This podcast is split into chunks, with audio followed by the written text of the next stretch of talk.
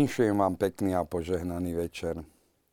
Denodenne sa zo všetkých mass médií, z reklamných plagátov, pútačov na nás valia doslova až agresívne upútavky. To musíš mať, to musíš zažiť, tam by si mal byť, tam musíš byť. Skrátka, mohli by sme 21. storočie pokojne nazvať aj storočím ponúk a horúčkovitej činnosti sme zaplavovaní množstvom informácií, z ktorých naozaj len nízke percento vieme selektovať, nie to ešte absorbovať. O tzv. showbiznise je asi zbytočné niečo rozprávať. A práve všetky tieto ponuky nás vyvolávajú túžbu po nich, po ich naplnení to vyvoláva tú horúčkovitú činnosť a kolotoč života 21. storočia sa úžasným spôsobom roztáča a ťažko z neho vystúpiť.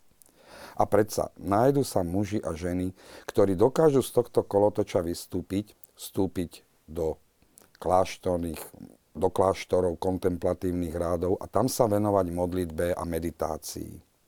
Čo láka týchto ľudí vstupovať do týchto kláštorov? Dokonca ešte aj v 21. storočí. Veď napokon aj církev hovorí o činnosti, o apoštolskej misijnej činnosti. A prečo títo ľudia tam odchádzajú? Majú vôbec kontemplatívne rehole v 21. storočí ešte nejaký význam? Na tieto otázky budeme hľadať odpovede dnes večer v našej diskusnej relácii v Samárii pri studni, pri ktorej sledovaní vás srdečne vítam.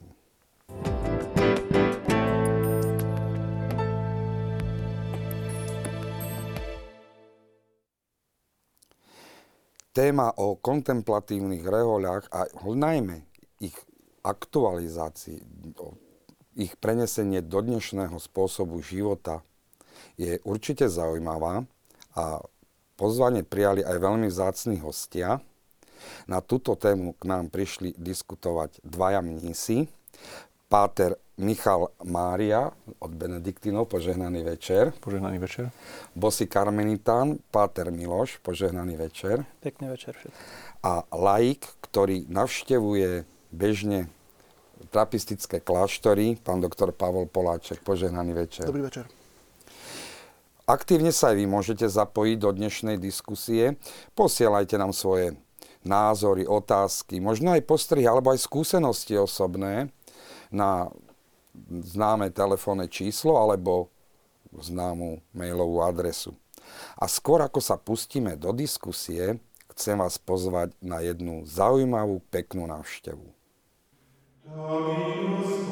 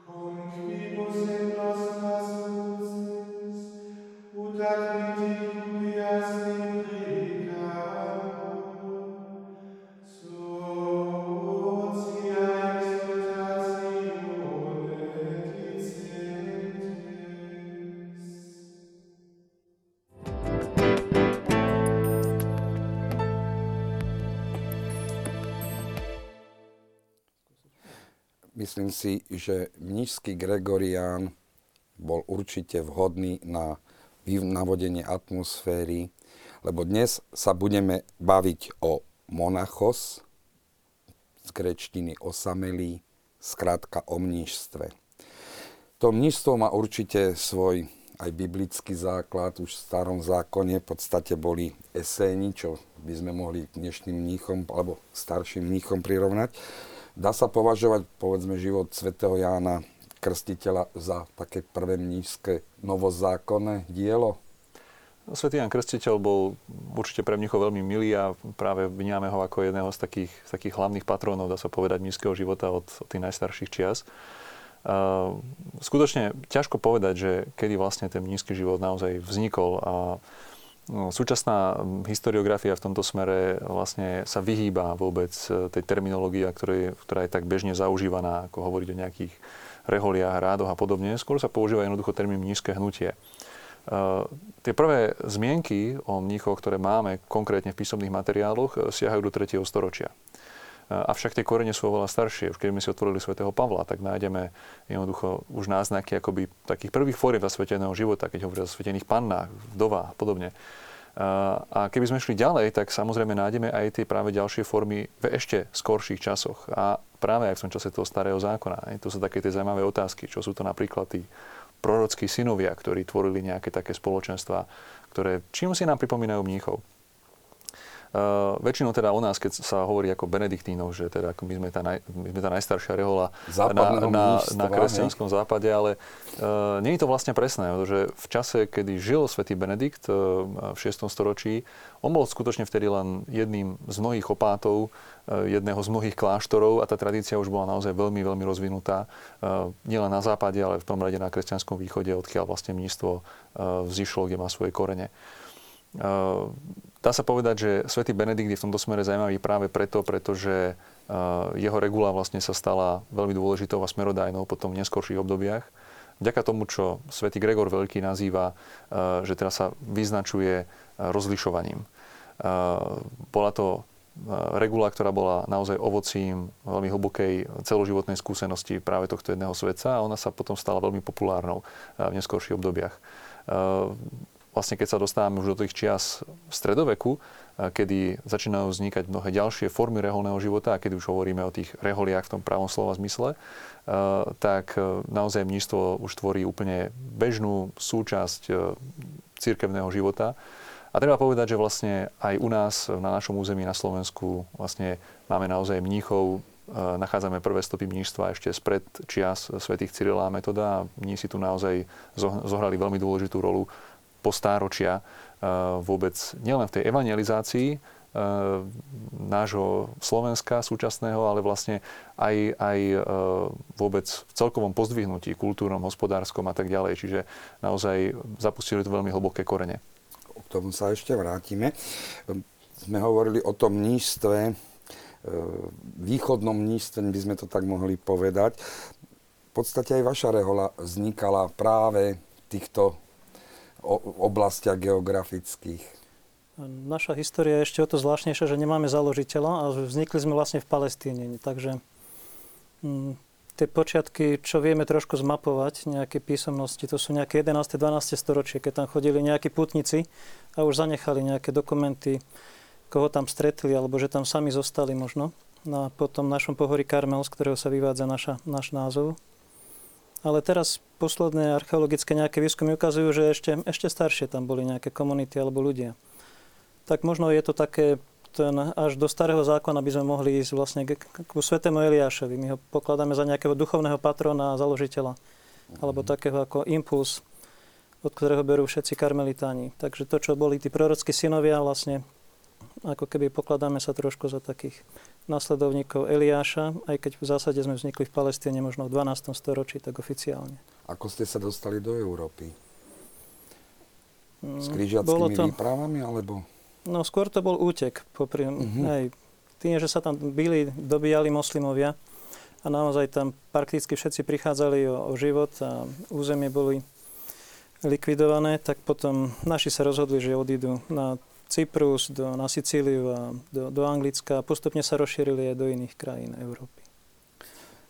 svätý Benedikt z Nursie sa označuje za otca západného mnížstva. To ešte v Európe vlastne neboli nejaké také mnížské komunity, keď on sa považuje za toho otca, alebo on ich nejak hovorí sa o ňom teda ako patriarchovi uh, západného mníctva, teda má rôzne prívlasky. Pravdu povediac, mali by sme trochu problém nájsť jeho v spojitosti s termínom zakladateľ. Uh-huh. Ani my ho vlastne nemôžeme celkom považovať za zakladateľa, lebo on ani nemal v úmysle zakladať nejaký benediktívno. Mimochodom, samotný termín benediktíni pochádza až zo 16. storočia. Jednoducho, dovtedy to boli vždy mnísi. Mnísi. A iná sa ani, sa ani nespomínalo. Samozrejme, on nebol jediný. Tak ako som spomínal, v tom čase naozaj ako toho bolo veľmi veľa. Z takých nízkych odcov západných samozrejme môžeme spomenúť nám tu na Slovensku veľmi blízkeho svätého Martina Stúr, ktorý väčšinou ho ľudia poznajú ako biskupa, ale biskupom bol až na konci vlastne, pretože on v prvom rade sa stal mníchom a e, dá sa povedať, on bol takým prvým veľkým popularizátorom práve tej cenobitickej formy mníštva, čo znamená mníštva, pri ktorom ľudia žijú v komunitách. E, máme rôzne pustovnícke formy, samozrejme tiež e, nízkeho života, ktoré tu boli ešte skôr a ktoré boli naimportované do značnej miery práve z toho kresťanského východu. Ale sú aj mnohé iné e, významné mená, ako napríklad svätý Kolumbán. A veľmi, veľmi dôležité, práve dôležitá kapitola je iroškotské mnížstvo, ktoré sa veľmi silne prejavilo veľmi silnou misijnou činnosťou v Európe.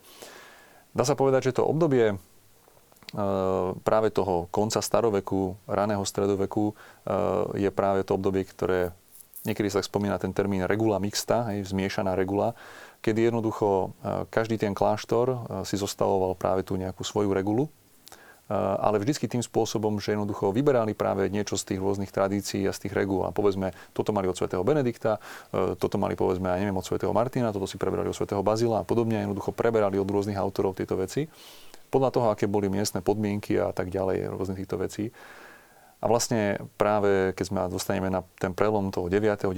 storočia, eh, tak eh, vtedy práve dochádza k takému veľkému presadeniu sa práve tej Benediktovej reguly eh, vďaka svetému Benediktovi z Anian, ďalšiemu dôležitému svetcovi, ktorý jednoducho sa snažil presadiť práve to, že nech je táto jedna regula, Benediktová. A vtedy vlastne niekde tak môžeme hovoriť o tých našich e, naozaj počiatkoch. Možno by sme tak trošku mohli povedať, že on bol takým zakladateľom. Uh-huh. On skutočne svätý Benedikt založil kláštor na Monte Cassino, veľmi známy, ale treba tiež povedať, že vlastne niekoľko desaťročí po jeho smrti e, vpadli do Itálie Longobardia a vlastne Monte Cassino e, zrovnali so zemou, takže vlastne od neho ani tú priamu autentickú tradíciu nemáme. Ale vďaka mnohým ďalším svetcom, zvlášť vďaka svetému Gregorovi Veľkému sa nám práve tá jeho regula zachovala a potom na jej základe sa mohlo budovať ďalej práve celé to západné mníštvo.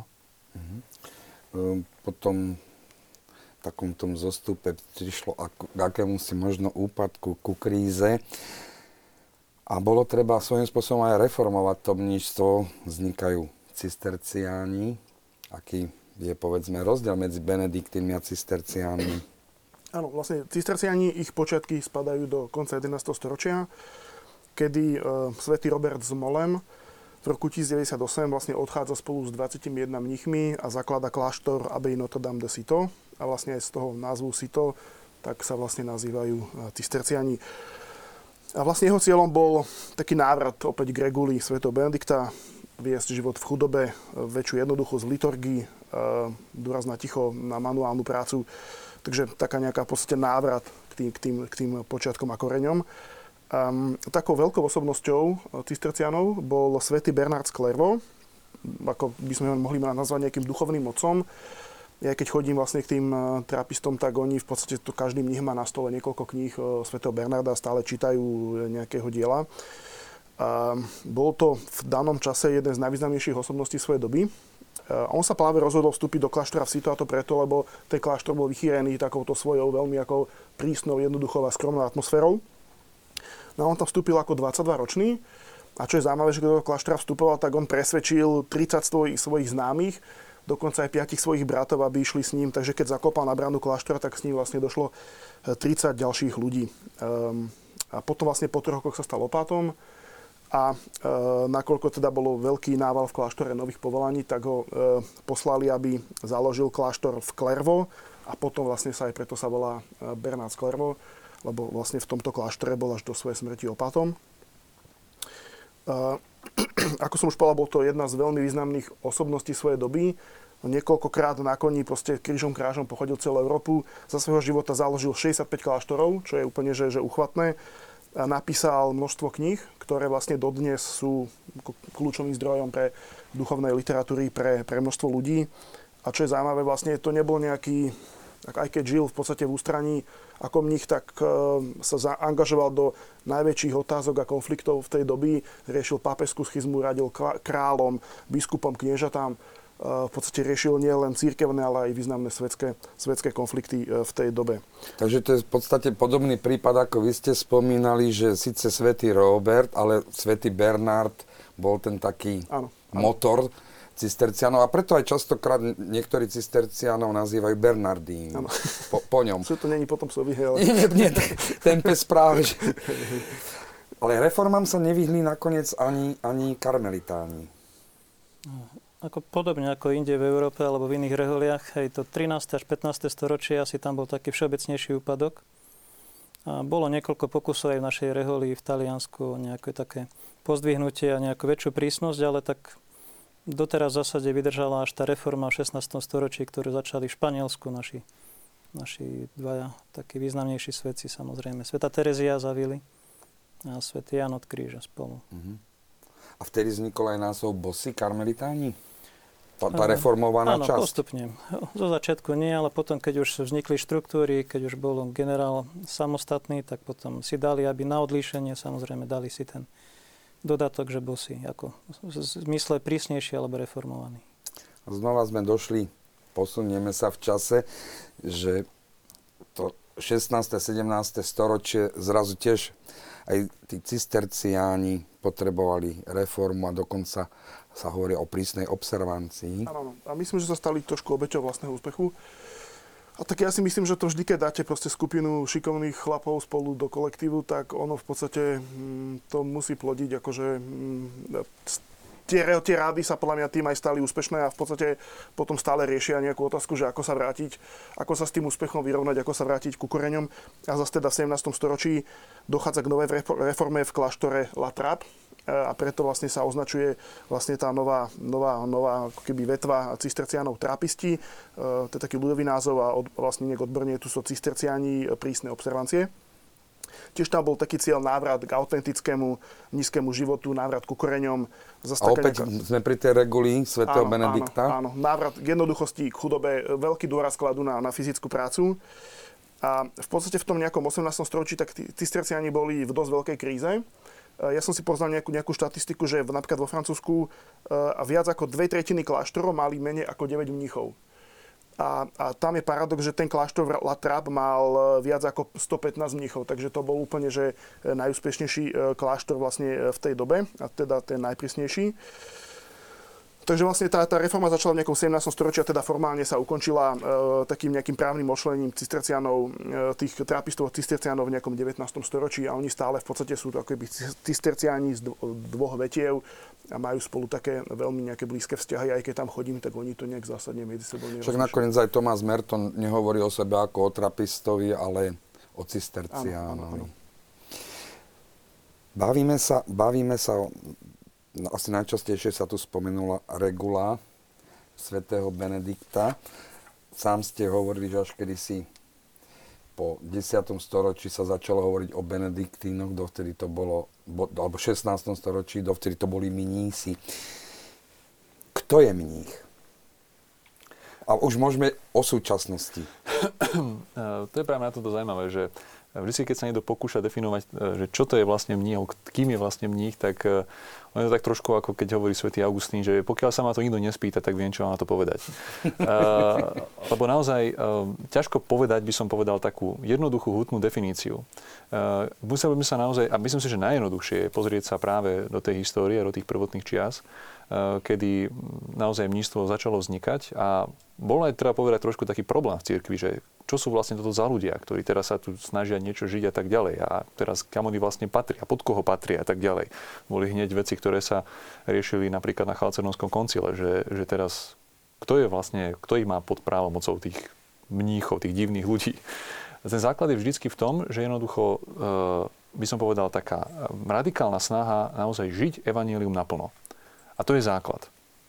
A myslím si, že ako by sme chceli ísť trošku už tak podrobnejšie, v tom momente už začíname narazať trošku na problémy, lebo naozaj to mníštvo má rôzne formy. Na začiatku to boli v prvom rade pustovníci, ktorý naozaj e, tak pekne sedí práve to, čo ste spomínali, ten výklad toho názvu monachos, hej, že Osamelý. samotný ten kto, ten, kto je jednoducho je naozaj tu v prvom rade pre Boha, hej, a, a ktorý sa naozaj snaží, by som povedal, uh, istým spôsobom sa tak od, odťať od tých, od tých svetských záležitostí, aby mohol naplno žiť pre Boha.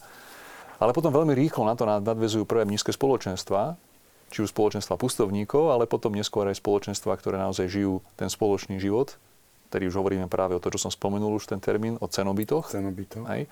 Čiže vlastne mnísi, ktorí spoločne práve hľadajú a žijú, žijú práve v tom živote, tak ako hovorí svätý Benedikt, že hľadajú Boha práve v tom spoločenstve pod regulou a opátom.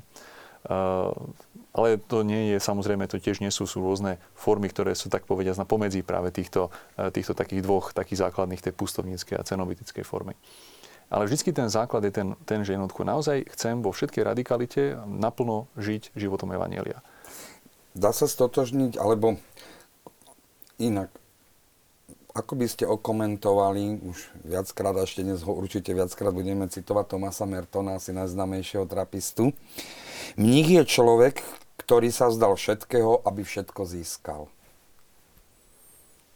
Ako pochopiteľne asi tá túžba po Bohu, tak ako by mala byť v prípade každého kresťana a tým, tým skôr ako tá viera nejako rastie a to poznávanie Boha cez modlitbu, tak myslím si, že práve ako do toho nízkeho života vstupujú alebo pre ňo sa rozhodujú alebo pýtajú sa sami seba, či nie sú povolaní ľudia práve nie. Takí, ktorí naozaj túžia odovzdať sa celý Bohu a chcú Boha prijať celé, do, do svojho života celého dokážu sa zrieknúť. No, rodiny dokážu nejakým spôsobom sa zrieknúť možno istej slobody, disponovania svojim životom. Tá radikálnosť. No. Je taká známa apoftegma ako, o tom, ako prišli e, nejakí ľudia za jedným e, mníchom s tým, že teda mu prišli doniesť zväzť, že e, zomrel jeho otec. A on tak hovorí, že, akože, že prestan sa rúhať. Môj otec je nesmrteľný. Až tak, že úplne... práve, práve jednoducho v tom, že to je to, že, že taká tá zaujímavá vec, eh, že jednoducho, ono to tak navonok vyzerá, že je to taká cesta, ktorá je veľmi práve taká osamelá a náročná a tak ďalej, ale uh, ak sa naozaj človek práve stretne s ľuďmi, ktorí žijú toto naplno, tak veľmi rýchlo zistí, že, že ono to o tom v skutočnosti nie je. Dokonca aj ten pustovník, on navonok je sám, navonok je osamotený. Ale keby ste sa ho spýtali, tak vám povie, že on nepotrebuje, on nehľadá nejakú takú bežnú tú spoločnosť, hej, takú, ako zažívame bežne vo svete, on hľadá tú nebeskú spoločnosť. A v skutočnosti nie je sám. A to je práve ten paradox na tom. Aj je sám, aj nie je sám.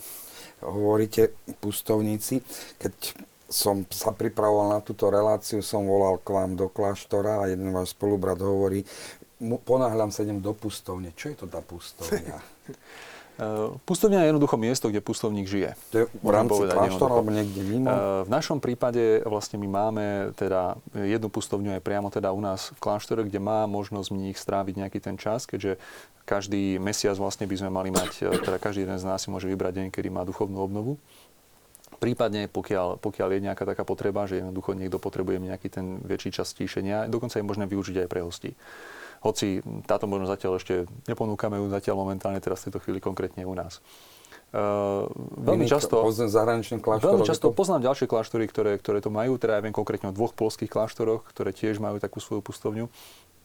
Uh, samozrejme, v našom prípade je to skôr taká výnimka, pretože v prvom rade ten náš život je tým životom v spoločenstve. Skôr je to možno taká klasická forma pre kamaldulov, práve ďalšia vetva, ktorá sa tu nespomenula, ale je to tiež ďalšia vetva, ktorá tiež je taká, môžeme nazvať reformná. Benediktínska. Kde jednoducho práve svätý Romuald sa snažil uh, trošku tak nadviazať aj na tie pustovnícke tradície a vlastne tá, ten spôsob života kamaldulov je veľmi podobný ako náš. Eh, by som povedal, že tak navonok je to ten benediktínsky jednoducho život v spoločenstve a tak ďalej. Avšak po nejakom čase, ktorý ten mních strávi v tom spoločenstve, môže ísť na pustovňu.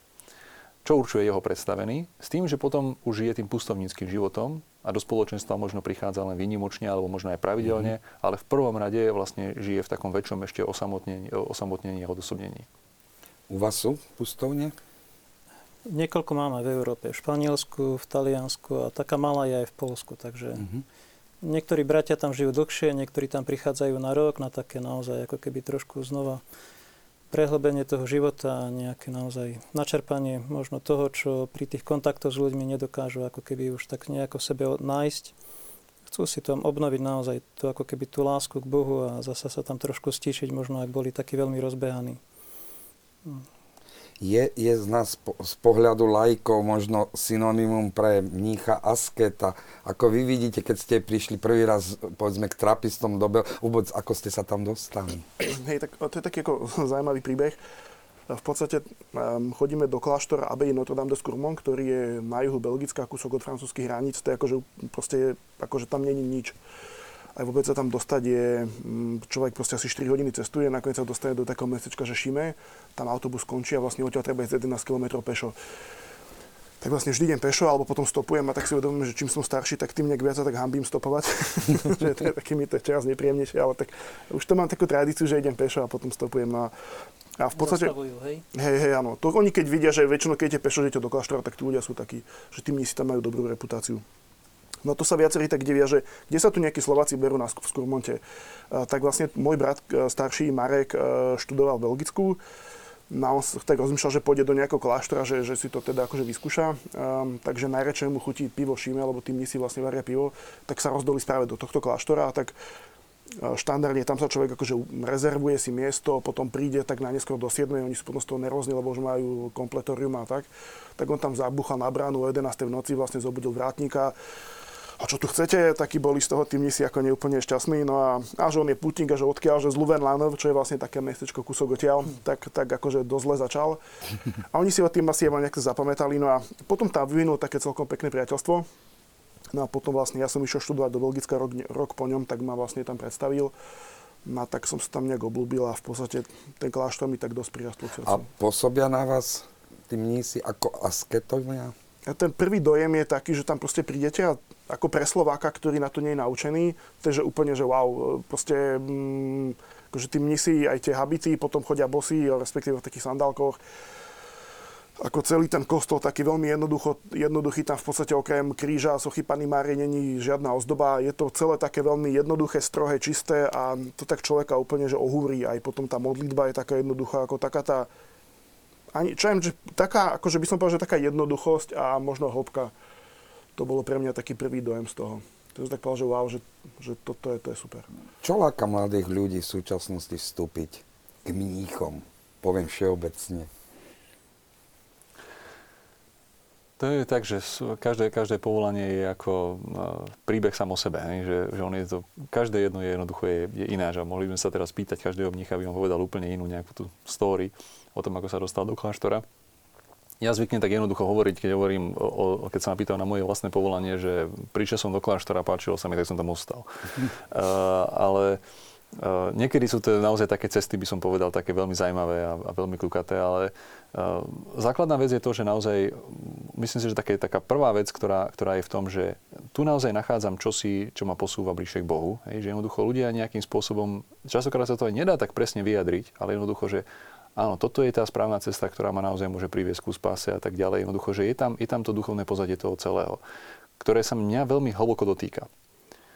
A samozrejme, že na začiatku je to vždy také o tom hľadaní a tak ďalej, tí ľudia nevedia. Ale čo je taká zvláštna vec, že hoci každý prichádza nejakým iným spôsobom a každý má nejaký ten iný začiatok, tak každý, kto do toho kláštora príde, strávi tam nejaký ten čas, tak jednoducho postupom času začne zisťovať, že ako by to istým spôsobom naozaj bolo presne pre mňa. Že jednoducho je to čosi, čo, je, čo mi je istým spôsobom také prirodzené, ako by tu naozaj bolo pripravené miesto. A uh, hoci tak na začiatku to možno vyzerá tak, ako že to je náročné, teraz tie modlitby a jednoducho a to všetko a tam práca a toto a teraz samozrejme, Silenci. že to je prísne, hej, ako človek, ako napríklad ja osobne, keď som išiel, tak ako ja som veľmi rád počúval rádio a teraz som ja nebudem môcť počúvať rádio, teraz ja neviem, ako teraz, to, neviem, či, či to vydržím vôbec. Človek tam príde a zistí, že vlastne mu to aj nechýba ale naopak nachádza niečo, čo možno ani sám nevedel, že nájde. Hej. Takže je to vždy tá, tá cesta. Svetý Benedikt o tom hovorí práve veľmi pekne, keď povie, že prvá vec, na ktorú sa má dávať pozor, keď niekto vstupuje, že či opravdivo hľadá Boha. To je to najdôležitejšie. Čo vám, čo ste sa bali, že vám bude najväčšmi v kláštore chýbať? Ach, musel by som si pospomínať, to už je 25 rokov, neviem. Možno horí, možno nejaká taká voľnosť trošku, hej, sloboda väčšia, chodiť si kam chcem, ale v zásade ono to prišlo, alebo není to také zasa prísne, že by sme nemohli výjsť.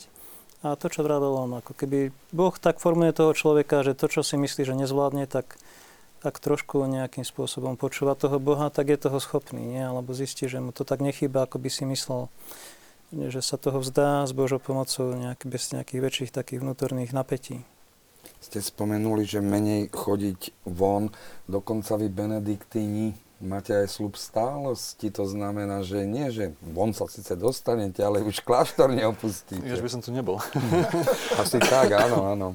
Ono je to tak, tak že... Plá... Ja som rád chcel aj nejakého trapistu z Čiech zavolať, ale s tým naozaj sú problémy.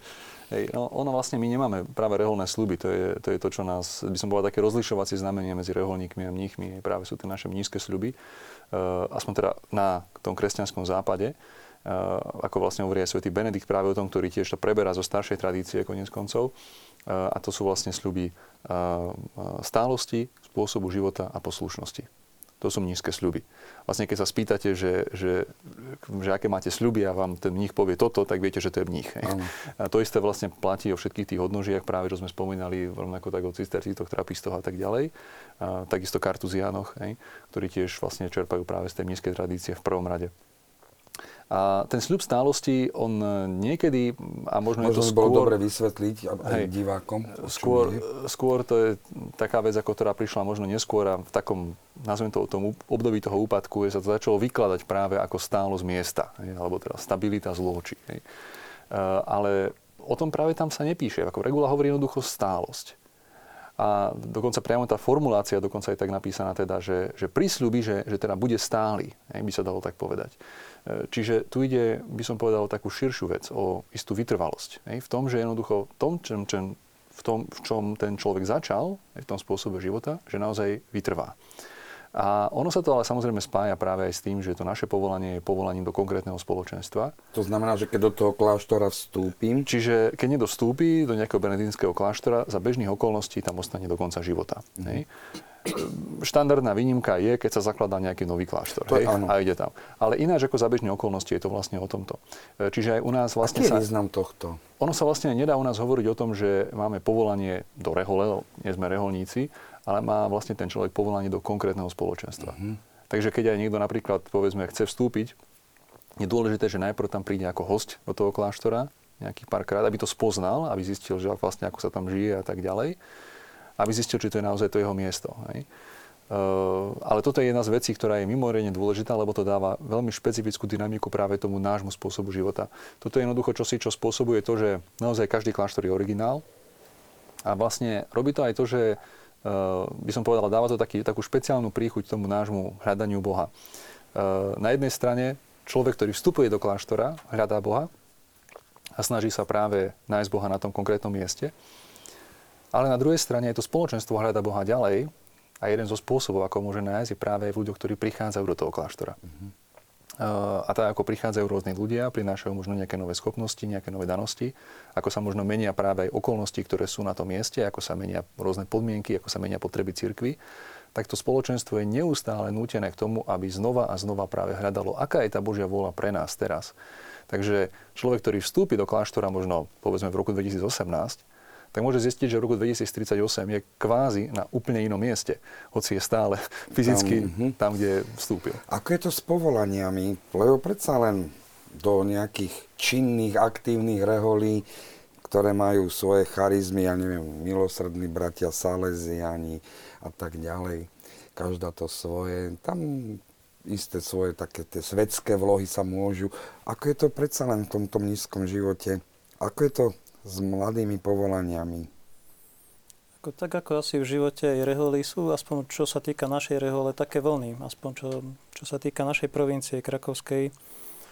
Mm, po tej revolúcii v tých 90. rokoch to boli v Polsku, ale aj zo Slovenska pomerne početné na, na tú dobu alebo na tie počty obyvateľov vstup, vstupy, alebo teda tých mladých. Potom to nejakým spôsobom okolo roku 2000 išlo no, rapidne dole a teraz sa to zasa s veľkou vďakou naozaj Bohu nejaké tie počty stúpajú. Takže nedá sa to povedať, že to je nejaké konštantné, alebo hmm. má to taký vývoj svoj, dá sa, dá sa povedať. Pribúdajú benediktíni aj na Slovensku? Pribúdajú benediktíni na Slovensku. U nás je to vlastne len teda na tom jednom mieste, ano. kde sme, v Sampore. To znie tak taliansky. um, je, to, je to maličká osada, ktorá je vlastne prisliači a z toho, čo ja viem, tak uh, ten názov pochádza od rodiny, ktorá sa tam pristahovala desi z Hriňovského kraja. Um, teraz napríklad na Popolcovú stredu nám vstúpil práve ďalší nejaký postulant, ale samozrejme to je zatiaľ ešte obdobie formácie, takže uvidíme, či tí ľudia ostanú. A naša skúsenosť je taká, že pokiaľ sa naozaj v tom kláštore skutočne žije tým nízkym životom, tak uh, naozaj povolania sú. Mm-hmm. Uh, takže... Závisí to teda od, od tých, čo sú už povolaní. Závisí to od tých, čo sú už povolaní, do značnej miery, hej, samozrejme. Ale zase na druhej strane, no, Uh, myslím, že to bolo práve, práve v Novom dvore u trapistov. Myslím, že sa, mi to, že sa to stalo tam, že sa pýtali, uh, už teraz neviem presne, koho to presne bolo, ktorého mnícha, že koľko vás tu je vlastne v kláštore. A tam ich je teda dosť veľa a tak, a ona to tak odpovedal, teda namiesto toho, povedal počet, tak povedal, viete, je také jedno miesto vo Svetom písme, kde Dávid chce počítať Izraelitov. Nedopadlo to dobre, lebo naozaj ako uh, nám nejde samozrejme o to, že teraz, aby nás bolo veľmi veľa v kláštore a niečo podobné, hej, tá základná vec je si inde. Ale pokiaľ je tá, tak to ide správnym smerom. No, možno aj nová fundácia vznikne. Možno. Dá sa nejak určiť prototyp mnícha? Má to byť, lebo tak predstava človeka možno z vášho pohľadu. Ja si tiež myslím, že mních hádam taký introvert, rúženec v ruke, modlitby, ticho. Z takého môjho nejakého pozorovania, um, akože tým nie si v podstate čo človek, to každý úplne iný, hej, že aj akože charakterovo, proste aj, aj, aj, aj možno typom spirituality. E, te, akože tie komunity, čo ja teda poznám, sú veľmi, veľmi rôznorodé. E, a potom je to vlastne asi aj umenie tej komunity, aby tú rôznorodosť dokázala nejak z toho prirodzene vznikajú nejaké napätie, ale ako ju dokáže tú rôznorodosť vlastne e, nejak spojiť a využiť. Um, no pôsobia na vás introvertne, alebo sú to aj veselé kopy, ako sa hovorí? Niektorí sú takí, že ho stretnete a proste sa tvári, že vás ako čo opad v tom skurmonte, tak on ma pozdravil, ja tam akože chodím často, on ma pozdravil asi trikrát v živote a to som bol taký, že wow. A že raz som opýtal, že ako sa mám a to som úplne, že sa mi prihovoril opad, hej. On taký akože také bielej bráde, taký ako fakt, že prísny. A potom sú tam mnisi, akože, ktorí proste, akože sú takí hrozne srdeční, veľmi, veľmi závisí. Ale tak mám si skôr ešte tak všímam, že takí tí starší mnísi, tí sú možno takí srdečnejší, ako tí mladí, tí mladí sú tak Už sa naučili. A možno taký nadhľad ešte majú nad tým. A, a, tak tí starí to sú takí, že 80 a viac, tí si tak už ako kadečo prežili. A možno majú takú nejakú um, takú skúsenosť životnú. Že... Ako Rufus hovorí, majú už nažité. Áno. Ako vy vidíte ten prototyp? Mm je široké rozpätie, rôznorodosť naozaj. Extroverti, introverti, ľudia aj so vzdelaním alebo po, po štúdiách, aj, aj takí veľmi jednoduchí ľudia, takže neex, neexistuje prototyp naozaj. Pán Boh si vyberá ako keby z každého hrnca, alebo dokáže to nejako spojiť a asi to je tá rôznorodosť, ktorá je potrebná v každom dome, v každej reholi. Mm-hmm. S mnížským životom sa spája, hádam, najznámejšie heslo mnížského života Ora et labora, modli sa a pracuj. Tak v podstate všetkým tieto kontemplatívne rády naplňajú, lebo ani jeden nemá tak len a len modlitba, je tam aj práca. E, chcem sa spýtať, vy, vy máte v názve kontemplatívno-apoštolský. Ak si dobre pamätám. Alebo, a...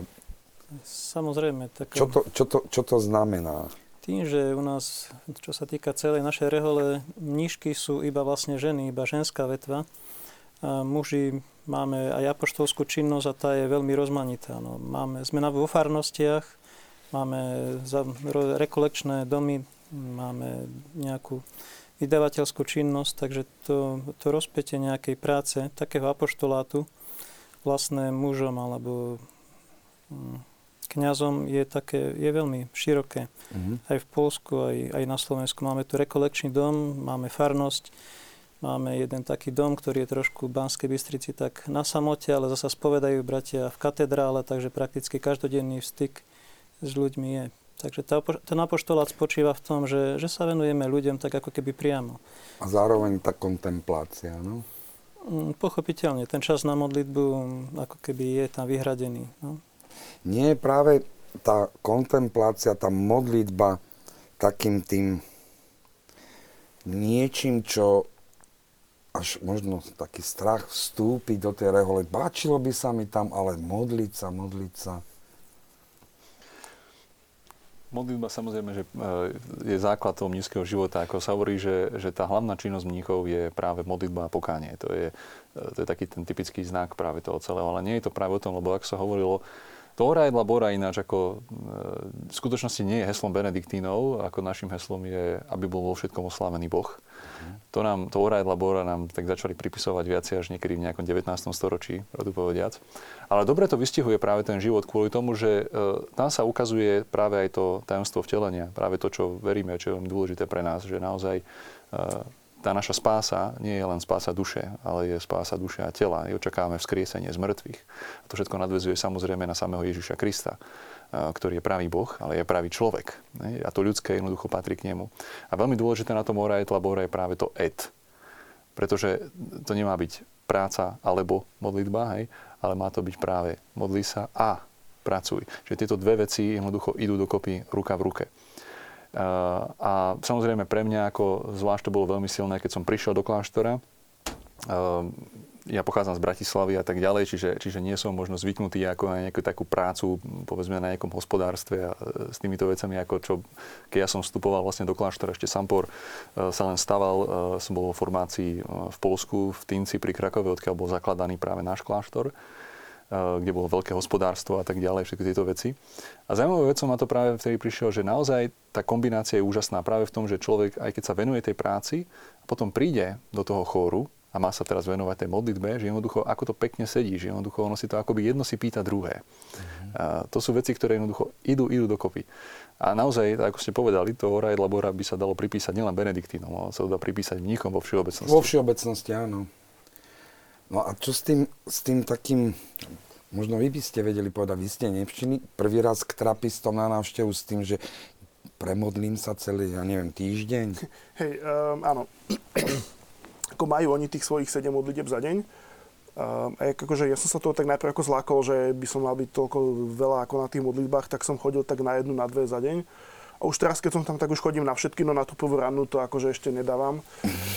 Vraj je veľmi skoro, pekná, ale proste skoro, o pol piatej, akože sa mi tam, akože proste som to ešte nedal a už som tam bol dlho. A čo, čo pre mňa bolo zaujímavé, um, na tých mnichoch proste vidno, že všetci z nich veľmi ťažko pracujú a čo, čo som mal takého ako priateľa, e, otec Žák, on má nejakých 88 rokov a v podstate dlho sa staral o dom hostí, mal na si novicov, písal knihy, neviem čo, on akože proste e, hrozne veľa úloh a zodpovedností. A keď som pýtal, že kedy bol naposledy na dovolenke, tak že pred 15 rokmi.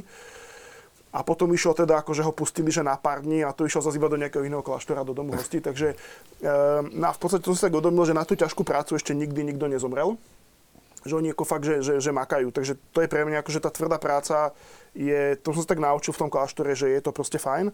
A potom, čo je tam zase ako dôležité, že majú tie zvony a v podstate že tá práca má svoju hranicu, hej, že zazvoní zvona a on proste to nechá a ide do, ide do toho kostola. Takže uh, to aj pre mňa ako laika je v podstate áno, robíme naplno, pracujeme a zase ako všetko má svoje hranice a aj v tom našom reálnom živote, kde sme proste zaťažení, preťažení, tak snažiť sa hľadať um, tú hranicu a vlastne usporiadať si tie veci do nejakých priorit, tak to bolo pre mňa také um, dôležité posolstvo nízkeho života. Prišla, pošiela otázku divák Vlado, odvolávajúca na Tomasa Mertona, že mal styky s buddhistickými mníchmi.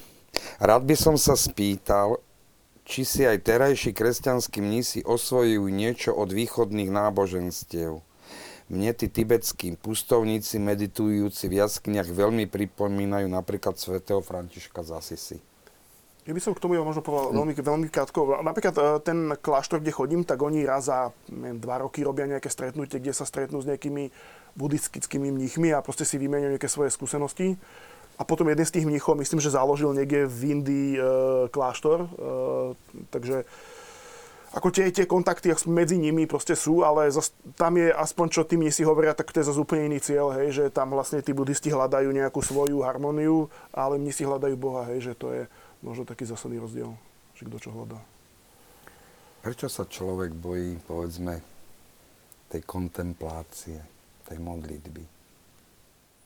Ak sa vôbec bojí, alebo skôr, Ak prečo sa, sa mu bojí. nechce? Prečo sa mu do toho nechce? Je to očistujúce dosť. Je to kríza, no. Človek tam trošku zostane taký asi rozobraný na časti, alebo uvedomí si motívy svojho počínania, alebo svoju slabosť naozaj a ťažko sa možno úplne odozdať Bohu alebo dôverovať, že Pán Boh je vo všetkom v tých ťažkých chvíľach. Nie? Tá kontemplácia asi spočíva aj trošku v takom očisťovaní, myslím. No vlastne ako závisí od toho, že čo vlastne pod tým rozumieme, uh-huh. pod tým slovom kontemplácia lebo pre mnohých ľudí je to len také ako cudzie slovo, ktoré označuje práve ako niečo také neznáme, tajné, čosi a čo veľmi podobné práve k tomu aj neznámemu tajnému, čo predstavujú kláštory, kde tam sú tí neznámi tajní mnísi tam za tými vysokými múrmi, ktorí nevieme vlastne čo robia a radšej nechajme na pokoji. Uh, ale zaujímavá vec je na tom to, že ak by sme si otvorili práve uh, dokumenty druhého Vatikánskeho koncilu, zvlášť práve konštitúciu Lumen Gentium, ktorá hovorí o všeobecnom povolaní k svetosti, to je práve čosi jednoducho kontemplácia je v skutočnosti niečo, čo, je, čo by malo byť pre každého jedného kresťana. Kontemplácia znamená, uh, je vlastne, pochádza to slovo, pochádza od slova nazeranie. Hej? Čiže je to čosi, čo jednoducho, uh, by som povedal, kontemplatívny človek je ten, ktorý vidí Boha. Hej? A samozrejme, uh, možno niekedy, keď sa tak povie kontemplácia, tak skôr máme tendenciu vidieť nejakého toho mnícha zavretého vo svojej celi, ktorý Až sa tam, mystika. hej, mystika, ktorý sa tam modlí a teraz ako nie, neexistuje pre ňoho nič iné. V skutočnosti kontemplatívny človek je ten, ktorý je schopný jednoducho v každej situácii všade práve vidieť Boha. Aj keď je vonku vo svete. Práve paradox je v tom, že kontemplatívny človek sa najviac prejaví ako kontemplatívny vtedy, keď je vo svete. Mm. Um, samozrejme, ak niekto príde do kláštora, a je to zvlášť taká typická vlastnosť, keď niekto chce byť pustovníkom, že naozaj prvá vec, ktorú nájde v tom tichu a v tej samote, nie je Boh, ale je on sám. A to, akom to je... Objavuje seba samého? V prvom rade nájde seba. Uh-huh. A to nie je vždy príjemná skúsenosť. Uh-huh.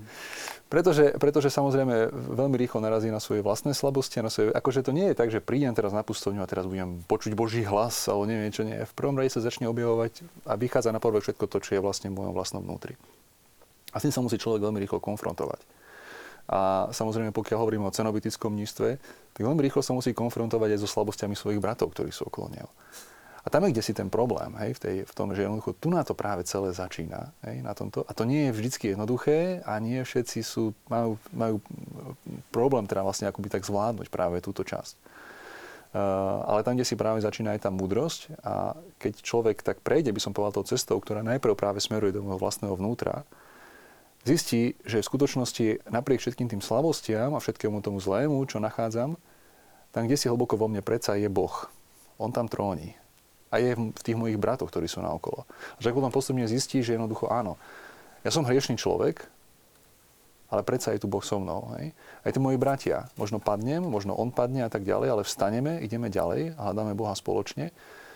A potom, kde si práve nachádza tú, tú cestu, tak povediac, von z toho všetkého a stáva sa z neho človek, ktorý nie len, že je nejakým mystikom, kde si v nejakej, nejakej divnej sfére, ale je skutočne naplno človekom a dokáže potom hľadiť aj na druhých ľudí úplne inými očami, e, ako niekto, kto ostáva len veľmi na povrchu a ktorý tú skúsenosť práve túto nemá. S modlitbou alebo s kontempláciou, s meditáciou sa ako si spája ticho a ticho automaticky s nízkym životom. Ako na vás pôsobilo ticho kláštora? Alebo pôsobí dodnes? Je to ťaha, kvôli ktorému tam chodíte? Alebo... Je to aj, aj, aj niečo, čo ma priťahuje, aj čo ma zároveň odrádza, lebo viem, že Taký pekný príbeh je, že keď e, ja som v tom kláštore strávil 3 mesiace, lebo som tam bol na brigáde, potom som tam si písal nejakú diplomovú prácu a sa učil na skúšku. A... Priamo v kláštore u trapistov? Áno, áno. No a vlastne tam chodili tí študenti, oni berú, že študentov, keď takých, čo už ako 4 4 krát opakujú nejakú skúšku, tak už si myslia rodičia, že už nič iné iba kláštor im pomôže, tak sa idú učiť do kláštora na pár dní. A oni si tam tak pár študentov akože príjmu. Ja, tie reakcie ich, že dojdú do kláštora a proste prvý deň úplne nadšení, že aké tu ticho, jak sa im super učí a po troch dňoch všetci už v takých depresiách chodia taký nejaký, alebo v podstate začnú vám sa tie, v tom tichu tie myšlienky vynárať vlastne, čo v tomto takom ako uponáhalnom svete človek tak potláča, e, nemá čas rozmýšľať nad vecami tak ono v tom kláštore vás to nejak dobehne a v podstate vy tak musíte, tie, tie prvé dni sú také, že prvý deň je fajn, oddychnite si, dospíte a potom tie ďalšie dni sú taký trošku boj so sebou, že začnú sa vám ako také myšlienky rôzne vynárať, e, ktoré ste nejak potlačali. A to je presne, ako hovoril aj Michal Maria, že e, áno, musíte proste nájsť seba. A toto tak je proste podľa mňa po takých 3-4 dňoch mojej skúsenosti to tak nejak prejde a už potom človek si to tak začne viac, akože ten život tom kláštore tak nejak užívať. Nelákalo vás tam zostať aj natrvalo? Ako, hej, um, ako nikdy som, um, oni asi by tam viacerí boli radi, ale hej, toto som akože, ale nikdy som akože ja necítil povolanie, ale keby som sa rozhodol, že pre nízky život, tak by som išiel vyššie k trapistom. Uh, bolo to pre mňa také, že niečo, niečo autentické, uh, že som mal pocit, že tu je niečo ozajstné, skutočné. A to je potom zase, myslím, že aj um, z takého dobrého hľadiska... Čom to je ozajstné, skutočné? To je, to je tak ťažko povedať. Proste som tam prišiel a človek má pocit, že áno, že toto je, toto je ono, že toto je proste to, čo človek hľadal, hej, že má pocit, že je to také čisté, jednoduché, také, také fakt autentické. A zase to je možno aj potom pre mňa ako lajka nebezpečenstvo, že aby som potom nemal pocit, že to je nejaký iný lepší život ako ten, čo ja vediem, lebo toto je môj život tuto v tomto reálnom svete. Môžem ho, niekedy je dosť pokrivený a kadejaký, ale um, akože, aby som nemal, že ten kláštor, že to je nejaký únik, nejaký že väčší ideál. Pre mňa najväčší ideál ten môj reálny život a to bol pre mňa možno taký boj ako mm, dlhodobý, že si tak zosúľadiť, že kláštor a potom tú realitu. Lebo vidíte do kláštora, to je proste super zrazu, akože nemáte tie štandardné starosti, čo máte v takom bežnom živote, že mm, čo bude, proste tam viete, čo bude, proste... Áno. A z, takú tú existenčnú... Mm, proste tam je, je, máte úplne iný typ starosti, hej, skôr so sebou. A potom vlastne zrazu tú takú tú ideálnosť toho kláštora a vlastne potom s tou takou našou nejakou realitou každodennou, tak tam nájsť také prepojenie, mm, to by trvalo roky. A ten týždeň sa dobili baterky vnútorné? Áno. Človek za ten týždeň tak možno si viac uvedomí, um, že kam sa ženie, že to je tak všetko márne. A mne to tak akože veľmi, veľmi pomáha. Už keď som není rok v kláštore, tak už moja manželka sa ma pošle, že už chodí, lebo už vidím, že už to s tebou je celkom zložité. Takže aj čo mám kamarátov, tak tie manželky ich zvyknú potom sami posielať, že z času na čas je to proste fajn. Hej. Do takej čistiarne vnútornej. No ako sa vám počúvali bratia mnísi alebo otcovia mnísi slova lajka o, o vašom živote mnížskom? Ako by ste ich okomentovali? Ako pre mňa prekvapujúce to, že to ticho vzbudzuje také, už po pár dňoch možno také nejaké napätie. Ale beriem to, že naozaj, keď človek vyjde z takého sveta, ktorý je úplne iný a nastavený na nejakú činnosť a aktívnosť. No, ale teším sa z toho, že to mimo všetko tak potrebuješ, nie? že si to uvedomíš aj, že to vidí niekto druhý na tebe, že, že predsa sa ženieš za niečím možno a, a treba sa potom tak trošku vytišiť. Nie? To je také. Ja som aj potom vlastne, um, tak sa snažím občas nejakého kamaráta stiahnuť zo, sebou. zo sebou. A oni akože keď tam raz išli, tak už v podstate 99% z nich akože potom chodí pravidelne celé roky. Ale Stačí zraz. Hej. To mám takú skúsenosť a potom zase akože jeden taký akože tiež právnik, tak išiel a už teraz on organizuje také ako kvázi, že zájazdy, že už to príde 10 ľudí, hej, a už niekoľko rokov. A oni si s tým nemajú problémy? A myslím, že sú... Kapacity sú. Hej. Kapacitne mám pocit, že e, čoraz je problém väčšina akože mať voľný termín že má, ako to letos vyskúste skôr povedať, e, že, a, že mám pocit, že to je akože až moc úspešné, že je o to veľký záujem. No, u nás ako je ten dom hostí naozaj taká hlavná, hlavná vec, by som povedal taká hlavná činnosť pre nás ako vonkajšia v tejto chvíli. My stále vlastne ten kláštor ešte len staviame.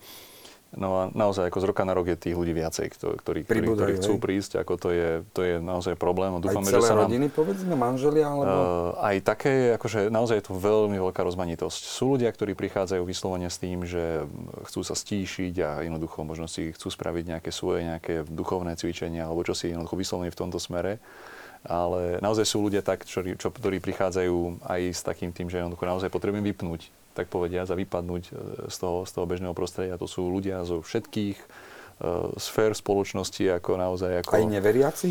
Uh, aj neveriaci. Uh, nájdú sa práve ľudia aj takíto, ktorí tiež hľadajú práve niečo v tom kláštore. Aj ľudia, ktorí nie sú katolíci, alebo ktorí sú práve uh, z, z nejakých iných výrovýznaní. Ako je, to, je to naozaj veľmi, veľmi rozmanité.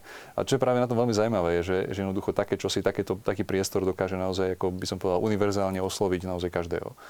Mm-hmm. Na koľko mesiacov máte dopredu?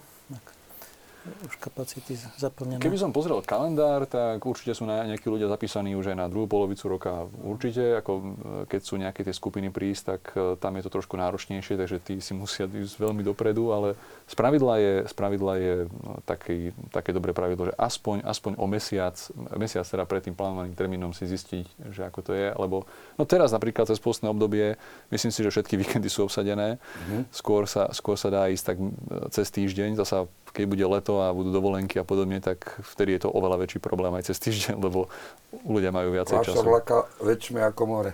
Hej. Ináč ako zaujímavá vec, ako práve, práve mi na to napadlo, ako ak sa tu spomínali aj tie príbehy, tak uh, to bolo myslím, že v Týnci práve jeden taký manažer, ktorý chodil, že sa opýtali teda, že ako to je s ním, ako že chodí pravidelne na hovorí, že no, že hej, že ja to robím tak, že pošlem manželku k moru a ja idem do kláštora. Vy máte tiež takýto hostovský dom, pravda, niekde pri Košiciach? Áno, v takej, hej, malej meskej časti Košic, nedávno vybudovaný tiež taký dom s pomerne malou kapacitou, ale tak my nie sme zvyknutí. Čiže záujem? Áno, áno, bratia naozaj tam to pekne roztočili, keď to tak povieme a je tam pomerne veľký záujem, hej. Do akej miery práve títo hostia sa môžu, musia, majú zúčastňovať života nízkej komunity? Môžu to, vyspávať, alebo... Je to vyslovene individuálne ako u nás. My nerobíme nejaký špeciálny program pre hostí. Uh, jednoducho zásada je taká, že každý host, keď príde, tak uh, má samozrejme ten denný poriadok a tak ďalej, takže vidí, že čo sa deje. Z pravidla hostia chodia na naše modlitby liturgické, takže vtedy väčšinou chodia, nemusia, je to, je to na nich. Eh, takisto vlastne je strava, ktorú eh, teda raňajky večera majú hostia zvlášť, ale pri obedoch... Chudobnú ako mnisi, alebo... Eh, takú, ako máme, presne. Jednoducho jedávajú to, čo má... No, spravidla ako tí hostia, teda raňajky večere majú osvé, vtedy to majú trošku lepšie, ako, ako my, my spravidla máme skôr také, akože čo zvýšilo. Uh, ale obedy máme spoločne uh, práve s hostiami, čo ináč ako, tiež ako myslím, že veľmi také pozbudivé pre nich uh, v tom, že majú možnosť prísť do toho refektára, kde teda samozrejme je tam silencium, je tam ticho, ale teda číta sa nejaká tá lektúra pri obede a to je tiež niekedy zaujímavé, že ľudí niekedy zachytí nejaká tá myšlienka alebo čo si čo aj nečakali, že bude.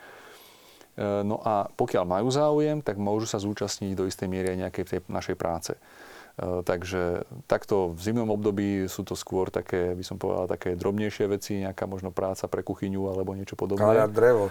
Uh, no, už ste, už ste moderný drevo, kláštor. Drevo asi nekáli u nás hostia, hoci s drevom sa kúria tiež, ale hej, rúskanie orechov to je taká ako, to sa väčšinou teda robí, keď nič nič iné, tak povedať, ale to sú vždycky. Ste Belgicku lúskali orechy? Tuto, tuto, práve, že to sa mne páčilo u Benediktínov, že v Belgicku vlastne není, není práca, ako, ako pre hosti, hej. Ani degustovať pivo? A, áno, to je to, áno. A vlastne túto uh, Benediktum sa mi páči, že keď človek chce, tak môže aj vlastne má niečo, niečo, niečo spraviť, čo je proste fajn. Ale to môže aj v Čechách napríklad u trapistov. Mm. Tak asi to vlastne akože závisí od toho. To vyslovene aj od toho, čomu sa ten, ktorý kláštor venuje pracovne. Uh, hovoríme teda aj o tej labora, ale vráťme sa ešte k ora. Uh, dá sa nájsť radosť z modlitby? Alebo je modlitba ešte stále aj v tomto 21.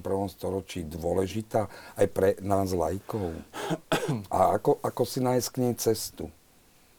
Vy muži modlitby by ste nám mali vedieť poradiť? To, to, je, to je viacero otázok. Uh, uh, jedna vec je tá, že, teda, že či, či môže mať človek ako radosť, radosť modlitby. Uh, pokiaľ je modlitba len nejakou povinnosťou, uh, tak ťažko z nej bude mať nejakú radosť. Uh, samozrejme. Pokiaľ je modlitba uh, stretnutí s milovanou osobou, tak to úplne mení situáciu. Samozrejme. Ale treba povedať aj to, že, že pri tom, že naozaj tak ako to ľudia zažívajú aj v tom bežnom živote a pri bežnej ľudskej láske, jednoducho skutočná láska vyžaduje niekedy aj obetu.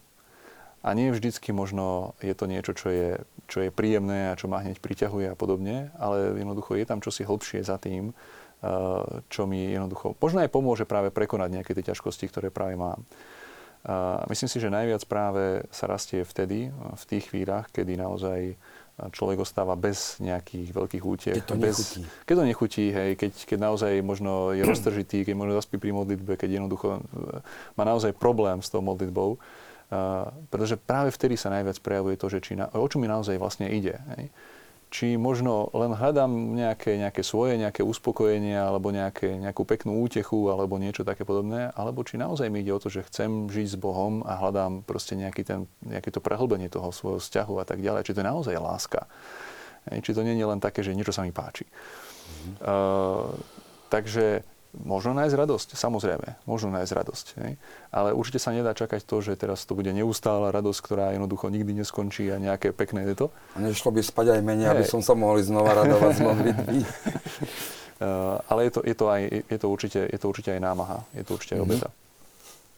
No to pomáha si ten program, ten dne, program dňa, nie, ktorý misi a reholníci dodržujú a asi aj tá vernosť druhého brata. Nie? Možno ak mne sa trošku nechce, ale vidím, že tam sú všetci a že tí bratia ma predbehli a tak jednoducho naozaj prídem a postupne zistujem, že možno nemám naozaj takú vnútornú radosť, ale vždy má nejaké slovo z toho žalmu osloví, nie? alebo to, že sa teraz naozaj všetci modlíme k spolu k Bohu, tak si uvedomím, že to má hodnotu, že nerobíme si každý ako keby svoju modlitbu alebo nie sme pri nejakej inej svojej činnosti. Myslím si, že na to je asi tá komunita veľmi dobrá, aby, aby pomohla v tej láske, aby oživila tú lásku. Nie?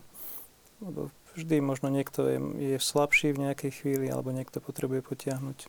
Na začiatku sme si pustili krásne gregoriánske spevy, respektíve gregoriánsky spev modlitbu. E, vo vašich kláštoroch plne predpokladám, že ešte spievate tak Spievame. Áno? Komplet hodinky, alebo len... E, u nás vlastne na, na Sampore máme vlastne vešpery vždycky komplet spievané po latinsky, teda originál. E, máme tiež latinskú svetú omšu. E, teraz to máme tak, že to máme vlastne každý útorok, kedy tiež sa spievajú práve gregoriánske spevy pri svetej omši. Tie ostatné modlitby sú po slovensky, ale tiež momentálne sú spievané čiastočne, tie spievy sa, dá sa povedať, riešia, ale je to vlastne, vychádzajú práve z tej gregorianskej tradície. Takže svojím spôsobom Čiže... návrat ku Gregoriánu je tam? No, dalo by sa to tak možno povedať. Hej. A u vás?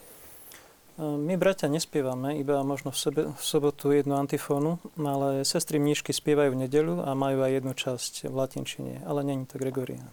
A ako to majú trapisti? Tak tí spievajú v podstate všetko. Hej. A to je vlastne ako, to, to je také veľmi silné. To, je, také vlastné. Hej, hej. A to je ako, tá, tá, ako tie modlitby a tie melódie, to, to je proste veľmi silné. A, už to, a potom už aj keď vlastne tam chodíte roky, tak tie melódie sú v podstate že stále tie isté. A potom ma tak vždy vyruší, keď ju po 15 rokoch že zmenia. tak som bol akože taký z toho, že je to inak, hej. Ale nie tie melódie, tá, tá, tá, tá, tá melódia, to, to, proste tie spevy, to, to, to je veľ, veľmi silné. Ja si pamätám, že som tam chodil s nejakou kamarátkou z Lotyšska som zval do kláštora a ona vlastne nikdy nedokázala byť na tých... To je úžasné, pozvať kamarátku do kláštora. A, a že nemohla byť na tých modlitbách nikdy dokonca, vždy sa rozplakala, hej, že to tak akože mm-hmm. na ňu hrozne silno tak pôsobilo. Emočne. Hej. Takže ako pri každej modlitbe, a to bolo vlastne niekoľko dní v kuse čo bolo také veľmi zaujímavé. Tak ja sa potom snažím aj ako doma niekedy, že čo keď idem do roboty, tak si pustím CD nejaký taký akože Gregorian? Z kláštora niečo, ne, hej. Ale je to, nie je to proste ono, hej, že to človek dojde z toho kláštora a tam sa to pekne, akože tá modlitba je úplne iná, ako potom v tom reálnom živote, to je také hrozne všetko, také strohé. Dá sa povedať, že práve tieto spievané modlitby sú pre vás taký najsilnejší zážitok z trapistického kláštora? Asi ne. Je to, je to taká, že niečo také, mm, človeka to tak povznáša. Aj ten priestor, ako celé je to také jednoduché, čisté, také, že vás to tak keby nejak posúva niekde uh, ako vyššie. A najsilnejšie zážitky sú asi také tie boje sám so sebou. Uh-huh. Objavovanie seba samého. Ktoré si potom človek pamätá ešte niektoré celkom dlho. Hovoríme o modlitbe a modlitba sa ako si vždy spája s tichom, silencio. Oni si boli známi tým tichom, nakoniec pustovníci, ako boli sami, tak to ticho tam bolo ako si prirodzené. Ehm, ako je to teraz s tichom v kláštoroch? Máte silencium alebo nejaké prísne silencium, povolené obdobia? Tak mohli by sme ísť do detailov, samozrejme, ako um, u nás je vlastne tá, možno tá tradícia nie je zasa až taká až veľmi prísna, silná, ako, ako možno v niektorých, niektorých tých iných formách. V tomto smere, ako myslím si, že trapisti sú takí ako práve veľmi, veľmi známi tým, že naozaj tam sa pestuje naplno ten spoločný život, že naozaj ako množstvo vecí sa práve robí, že jednoducho tí mnísi sú naozaj pokope ale pritom je stále ticho, hej? čo, je, čo je také zaujímavé. Uh, u nás samozrejme v prvom rade, čo je asi také, naj, čo sa najviac tak zdôrazňuje, práve to ticho nočné uh, od, uh, od teda tých posledných modlitieb, ktoré máme, od kompletória po tie rané modlitby čo siaha práve na tú najstaršiu tradíciu, že samozrejme v tých staro, časoch e, ľudia nemohli pracovať e, v nočných hodinách, e, nemali umelé osvetlenie, tak ako máme dneska, veľmi málo sa dalo robiť v noci. Jasne. A pre tým jednoducho to bol ako vyslovene čas, ktorý je v prvom rade venovaný Bohu a ktorý je v prvom rade obetovaný jemu. Toto vlastne dá sa povedať, že ostal do značnej miery aj u nás. Hoci snažíme sa o močanie aj práve v rôznych iných situáciách, na niektorých miestach špeciálnych a podobne. Eh, ale naozaj ten základ, eh, o ktorý vlastne ide, eh, je v prvom rade to vnútorné stíšenie. To vonkajšie stíšenie má práve napomáhať tomu vnútornému. A to je práve možno také jedno z takých, takých veľkých pokušení, lebo naozaj ten pustovník, ako môžeme si povedať, že on je sám, hej, môže byť potichu a tak ďalej. Ale ono v skutočnosti to je jedno. On by mohol si tam aj vyspevovať a vyprávať a neviem čo, hej, keď o to ide. Nikto by ho nevidel. Hej. Okrem len, Pána Boha. No len o to práve ide. Hej že v skutočnosti ten človek môže robiť čokoľvek. Hej? Ale teraz otázka je taká, že dobre, ale čo z toho? Hej? Čo z toho budeš mať? A jednoducho e, tu ide v prvom rade o nájdenie toho, toho vnútorného, že, že áno, ja môžem byť pokúšaný práve rôznymi, možno, rôznymi spomienkami, rôznymi vlastnými túžbami, vecami, ktoré jednoducho vychádzajú. Je niekedy také ťažké, tak povediac, prepnúť ten televízor, ktorý tam kde si vo vnútri, v, v mojom vnútri hrá, on sa vlastne vypnúť nedá e, nikdy. Hej? A vlastne to ticho má učiť práve tomu, aby som dokázal možno prepnúť ten televízor na ten správny kanál, aby jednoducho e, som bol práve v kontakte s Bohom a aby človek nakoniec našiel vlastne ten, ten zdroj toho ticha vo svojom vlastnom vnútri. Ako je to so silenciom u vás? Tak skôr poviem o sestrách, lebo sa priznám, že oni to, to silencium majú oveľa prísnejšie. V zásade tiež platí to nočné také, ktoré je striktné a nenarušuje sa a cez deň napríklad si píšu, keď niečo potrebujú alebo majú, majú gong, keď treba nejakú sestru niekde zavolať, tak majú takú morzeovku, krátke, dlhé signály a niekedy počuť gong a už človek vie, Hovorí že tá sa sestra... o posunkovej reči. Funguje to? E, v prípade sestier nie, neviem o takom. Uh-huh. Páter Miloš, spomenula si na vás rodina Šolcovcov z Lorinčika, pozdravujú vás. Ďakujem pekne, pozdravujem všetkých. A tu je otázka divačky Lenky na vás, Páter Michal. Chcela by som sa spýtať, či aj ženy môžu prísť na stíšenie do benediktínskeho kláštora, pýta sa divačka Lenka. E, závisí od kláštora konkrétneho. U nás na Sampore nie je problém, e, bežník nám chodia. E, viem ale aj o tom, že sú kláštory benediktínske, kde vlastne nepríjmajú ženy vôbec. Hej. Takže no a to závisí, od, závisí od kláštora. Atos je úplne špeciálna kapitola, eh, ale ako vo všeobecnosti treba si proste zistiť, lebo je to rôzne. Ako v niektorých kláštoroch naozaj teda ako tam, tam možnosť nie je. A ako to je u trapistov? Už ste spomínali kamarátku z Estonska. Áno, hej, tam ako sú v tomto takí otvorení, že môžu chodiť aj, aj muži, aj ženy. Čo skôr bolo zaujímavé, že um, bol taký ako, že škandál, že zamestnali v kuchyni ženu. Kde? V kláštore, uh-huh. že zamestnali v kuchyni ženu a to akože bolo v komunite ako veľká diskusia, že lebo tam vždy robili akože chlapí. A to bolo ako, že vyriešili to veľmi v komunite, že teda, že, že žena prišla do kuchyne robiť, tak to ako bolo také, že, že do akej miery vlastne tá, akože môžu vlastne do tých klauzulných priestorov uh, ako pri práci vstúpiť ženy, tak to, to ako bola v, kom, v komunite veľká diskusia okolo toho. Čas sa začína naplňať, tak poďme si zodpovedať na otázku majú význam v 21. storočí kontemplatívne rády? Pre mnichov možno áno, ale čo pre lajkov? netreba, povedzme, väčšmi podporovať tie aktívne kongregácie? Nie je to vaša konkurencia? Ste potrební? Skôr ako odpoviete, možno by stal za citát Thomas Merton.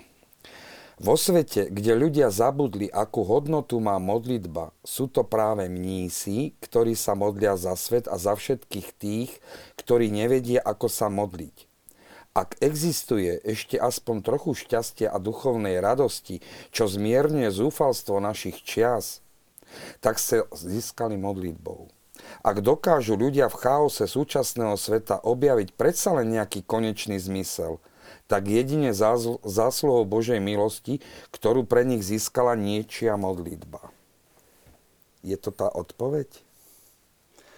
Myslím si, že je dôležité tak povedať správe z toho, zvlášť z toho nášho pohľadu, kedy vlastne hovoríme o veľmi starobilých tradíciách, ktoré siahajú práve ešte skôr predtým, než, sme sa, než sa vôbec e, viedla nejaká diskusia teologická napríklad o tom, ako to, čo to vlastne tá kontemplácia a tak ďalej. A nie sa vôbec delilo medzi tým, že teda aký je ten kontemplatívny aktívny život, čo je vyslovene pre nás mníchov taká ako moderná záležitosť, ktorá je nám do istej miery cudzia. Uh, jednoducho, tieto dve veci idú istým spôsobom vždycky ruka v ruke. A pre mňa je zaujímavá vec, e, čo na túto tému napísal svätý Tomáš Akvinsky, e, ktorý teda ako veľmi erudovane samozrejme ako veľký učiteľ cirkvy e, teda rozoberá práve ten činný život, aktívny a kontemplatívny život a hovorí veľmi jasne, že teda kontemplatívny život je teda lepší, on to tak môžeme povedať, zjednodušenie teraz veľmi zjednodušujem, ale poviem to tak. Ale potom hovorí, ale najlepší je taký, ktorý kombinuje jedno aj druhé. Mm-hmm. Samozrejme, áno, môžeme na to pozrieť tak, že si prihrieva svoju polievočku, lebo teda on teda tým myslí samozrejme Dominikánov, hej, ktorí majú teda to svoje ako kontemplované odozdávať tým druhým. Ale tam je práve desi to, že jednoducho to sú dve veci, ktoré naozaj ako istým spôsobom idú jednoducho dokopy. Že nie je tam nejaká taká, by som bola taká tvrdá čiara, že teraz ako toto je kontemplatívne a toto je aktívne a teraz ako buď to, alebo to. Hej. A to, či má ten život zmysel, hej, teda ten život v tých kláštoroch a tak ďalej, ten nízky život uh, v tom 21. storočí, myslím si, že o ničom to lepšie, ako, že není žiadne lepšie svedectvo pre odpoveď práve na takú otázku, ako to, že prichádzajú nám stále ale tí ľudia do toho kláštora. Hej? Prečo tí laici prichádzajú napríklad do toho domu hostí? Hej? Prečo, prečo? Nám, prečo máme, ďalší, máme ďalšie povolania? Prečo tam prichádzajú Asi to má zmysel. Hej, uh ja si myslím, že mm, tie kontemplatívne rady majú veľmi veľký zmysel a myslím si, že veľmi pekne dokážu odpovedať na tie ako také túžby dnešného človeka. To je taká doba neistá, uponáhlaná, vystresovaná. V podstate v tom kláštore mm, ten kláštor dáva vlastne tak, taký nejaký protipol tomuto svetu. A myslím, že aj vlastne u nás na Slovensku, kde tá tradícia, ako my tu tých kontemplatívnych radov veľa nemáme, tak je to niečo, čo myslím si, že nám tu akože treba ako sol a aj z tých reakcií mojich známych, ktorí do tých kláštorov chodia, tak e, už keď tam raz prídu, tak už tam chodia stále.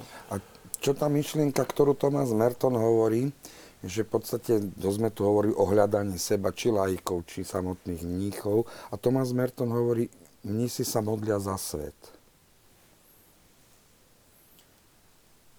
Ako pochopiteľne, tak ako Kristus prišiel kvôli svetu, aby ten svet bol nejakým spôsobom zbožstený, zbožstvený, tak každá činnosť, aj každá modlitba má viesť k tomu. Nie? Pri tej činnosti ale môžeme, byť, môžeme mať rôzne motívy, alebo môžeme na toho Pána Boha zabúdať.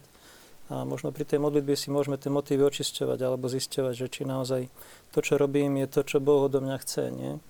Ale ako určite súvisí veľmi modlitba s tou prácou, respektíve netreba to deliť. Terezia vravela, že tam mm, v kuchyni medzi hrncami, tam, tam je Boh prítomný, nie? A ten človek môže robiť jednotvárnu alebo jednoduchú vec, a ten Boh sa z toho teší ako z veľkých nejakých apoštolských diel alebo z modlitby nejakej takej, nejakej tej mystickej. Takže naozaj to nedeliť to, pýtať sa to, čo Boh do mňa chce. A či ak sa teraz máme nasmerovať, alebo ak sa mám teraz rozprávať s Bohom, tak si na to venujem čas, ale nemôžem sa s tým Pánom Bohom rozprávať nejako v chóre alebo nejako 12 alebo 14 hodín denne. Nie? Takže venujem sa činnosti, ktorá je službou lásky bratom a sestrám na tých návštevách ste hovorili síce, že vo, vaš, vo vašom belgickom kláštore nie, pre, lajka, pre lajka moc roboty nie je.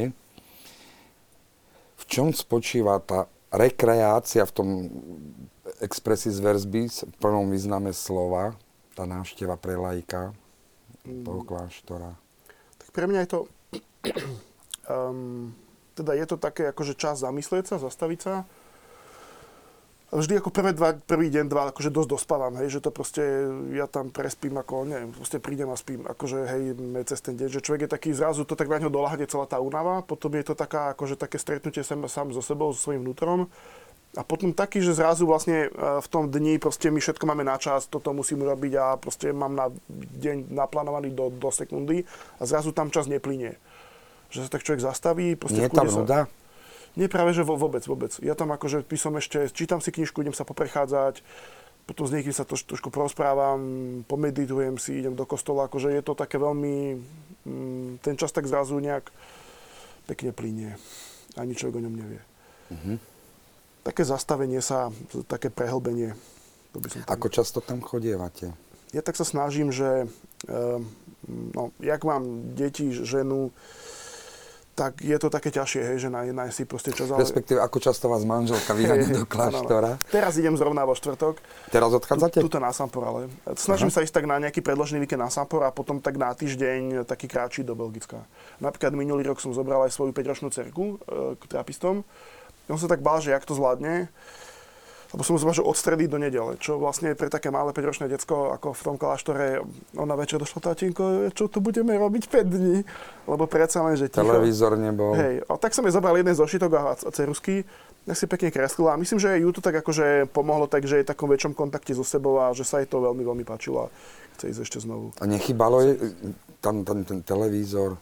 to ticho ju nedesilo? Práve, lebo... že tie detská potom, jak sú tak akože v tichu, tak, eh, tak si zaujíma svoju nejakú predstavivosť a potom aj keď sa vrátila domov, tak tak viac rozprávalo o svojich pocitoch, o tom, že tak nejak sa, myslím, že tak lepšie sebu sa mu prežila. A som si tak povedal, že budem vlastne s každou to dcerou chodiť vlastne v takom nejakých 5 rokoch, že to si takú tradíciu spravím z toho, že je to také...